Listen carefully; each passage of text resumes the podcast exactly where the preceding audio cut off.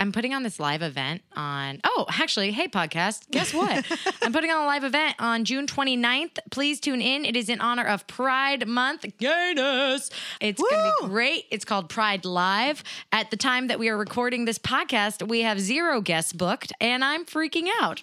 It's just going to be me for three hours. Please be there. I don't know. Well, I think it'll. I think it's gonna work out great.